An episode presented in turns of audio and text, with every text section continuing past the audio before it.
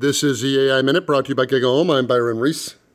At gigaom.com slash quiz is a 10 question test that scores how likely any given job is to be replaced by automation, be it a computer or a robot. I'm going to spend 10 AI minutes going through the questions one at a time and why they're there on the test. Question number four How long is training for the job? You might score this a zero, which is less likely to be automated, if the training is months or years. That might be a dental hygienist or an auto mechanic or a locksmith.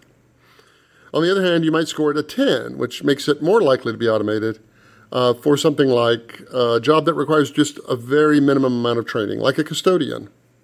Finally, you could give it a score in the middle if it required a few weeks of training, like an oil field roughneck, a commercial fisher person, or a flight attendant.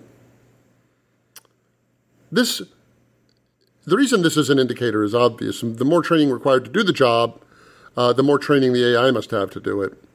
Some things can slip by it, though. A custodian may uh, not require a lot of training, but it involves so many tasks that we do naturally that are that everybody knows how to do that it's spread widely uh, throughout the population. But that doesn't mean that those are easy to automate.